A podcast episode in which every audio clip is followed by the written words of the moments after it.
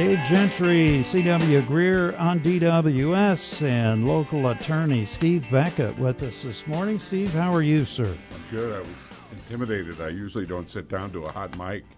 Well, I'm always. I just want you say to. something stupid. I just want you to see how it's done. yes, I see. sometimes. So Whoa. okay.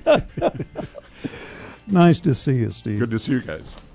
Boy, that uh, building in Florida, they've really got their work cut out for them, don't they? Uh, just, just incredible. It- Yeah. almost impossible for us to understand how that could happen. Well, you know? it sounds like the way they were talking yesterday, and I, I don't know how much of this is true or not, but it sounds like a sinkhole was involved Mm-hmm. with it, and that's knowing Florida real estate. That's possible. I assume. Of course, they. I believe they said this was reclaimed land. Is that right? Right. Okay. This okay. was reclaimed land. So something else had been there before. Mm-hmm. Right. Um, you know, they processed it 40 years ago. They built this, et cetera. So uh, engineering marvel. That could have been the career I went off on. I remember being a freshman seeing the film of the Tacoma Narrows Bridge. Uh, Do you remember yeah, yeah, that? sure do. Okay. And so th- this is this same sort of thing. And then so after the fact, you go in and and you examine all of the physics and the chemistry and everything that's involved, and hopefully something uh, positive for building safety uh, comes out of it. But for the people who uh, live there, and I guess I heard this morning just in passing that it might have been like an Airbnb where people you know would rent, come, you know, vacationers would come and rent. Uh, for portions of the year, that sort of thing. That that's kind of frightening too. Mm-hmm. So. It really is. And Rudy Giuliani got his See, law license yesterday. I knew I've- you knew yes, I was going to ask you about well, that. I actually, uh, I actually read the order. Okay. I did because this is, um, it's at the crossroads of many things uh, that I'm that I'm involved with. And of course, I follow the politics, but Sure. also, um, you know, we had the cheerleader case this week. That's First Amendment, and you've got. Uh, you know, a lawyer's First Amendment rights, and so this national group that I belong to um, has, uh, you know, this email string, and it's just going hot and and heavy um, you know, an individual citizen who's who repeated the things about the election similar to what Rudy had done would be free to do so, and the marketplace of ideas would take care of the truth or falsity of the Sure. things that you say.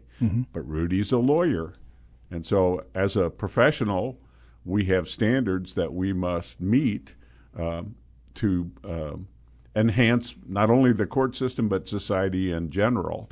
You know, and this goes all the way back to Lincoln. Uh, If you remember Lincoln's uh, comments on the practice of law, there's a common feeling that lawyers are dishonest, and we should do all we can, you know, to to prevent that common feeling. And in all respects, lawyers should be honest. And this order literally goes state by state Pennsylvania, Georgia, Michigan, Arizona, and the things that Rudy said, which I didn't, I mean, I hadn't paid that close of attention. Yeah. The things he, he said that Joe Frazier voted three times after he was dead, and that's not true.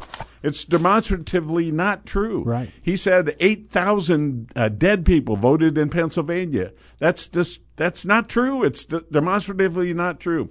He also said that there were only 1.8 million mail-in ballots mailed out and 2.5 million mail-in votes. That's not true. It was more like 3.6 m- ballots mailed out and you know 2.45 you know voted. And so that was demonstratively not true. And so where do you get to where do you cross the line by talking in hyperbole Sure. uh, and and exaggeration. So uh, it's an interesting issue.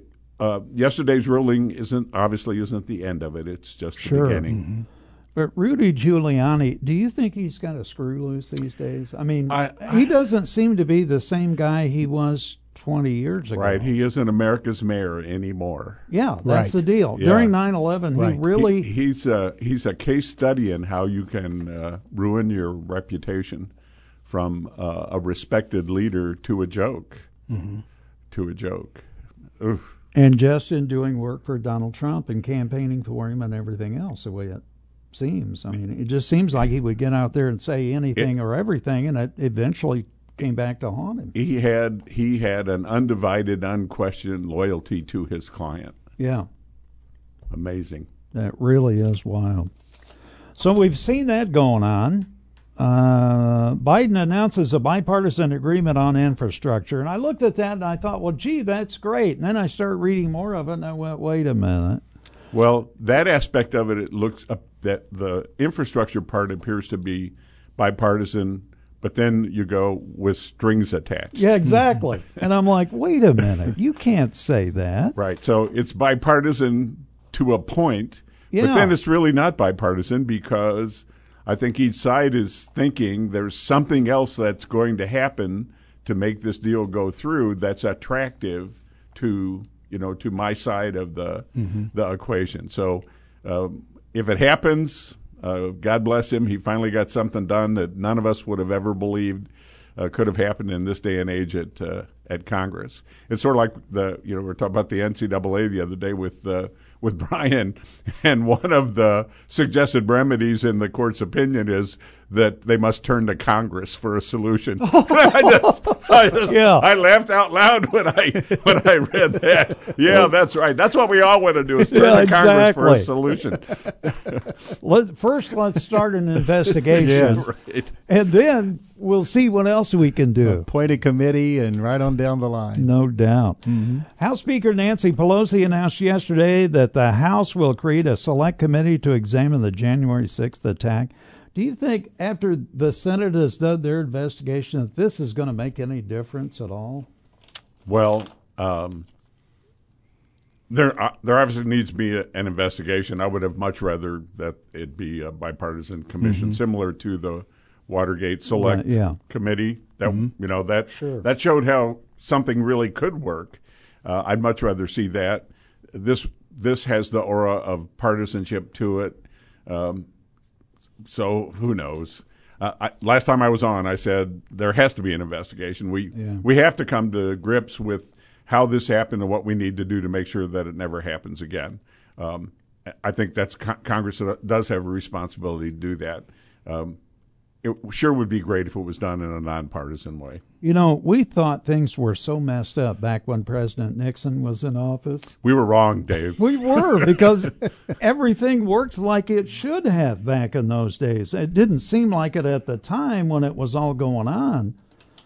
But and President Nixon seems like a Boy Scout compared to some of the stuff we've seen Oh, in the absolutely. last few years. Um, but remember that there were things that happened within the Department of Justice under Nixon, uh, L. Patrick Gray, and and others. Um, and if it hadn't been for you know the guy like Deep Throat, uh, Yeah. they would have gotten aw- they maybe would have gotten away with it. Uh, so there's there are some parallels. Are those the lessons we've learned from it, though? How to do it? How to better? do it better? Yeah, Yeah, I mean that's that- what it seems like. That's that is frightful, but it's probably true. Wow. The eviction moratorium extended one month for the last time, they say. it would be horrible to. Uh, I mean, I have to look at it from both sides. It'd be, Sure. it'd be horrible to be a landlord, uh, to lose your income stream, and be expected to maintain the property and do all the things that you're supposed to do, pay your real estate taxes, etc. It, it would be horrible to be a tenant and not have no income. Um, uh, out of this uh, pandemic, uh, uh, there haven't been bright line answers. I think. Yeah. Biden's sister and longtime advisor gets a book deal. Everybody's getting book deals like that. You got one coming out? Uh, no, I don't. I think I'm I'm beyond my book deals. you probably wouldn't want to read the book that I wrote, so that's I okay. would. th- now that's wrong. I would be fascinated by your book. I, I really would. Yeah, if you want to if you want to analyze uh, cases and statutes, you would be fascinated. But I seriously doubt that you want to do that. Okay. Anything new with the uh, Lincoln Library? Uh, on July 21st, um, I get to in person meet Christina Shutt, the new executive uh, director. I'm I'm excited uh, about that. Um, I'm hopeful that she'll lead us in a good and positive uh, direction. I I hope that the divorce with the foundation somehow gets solved and the irreconcilable differences uh, go away. And we get our oars in the water, and we're all headed towards Lincoln in the same direction. Now you were one of the ones pushing for that to begin with, weren't you? I was one. Of, I was them. one of the ones pushing for the independence of the uh, Abraham Lincoln Presidential Library and Museum as an agency away from the Historic Preservation Agency, and I I just saw this competition um, and bureaucracy that had run amok.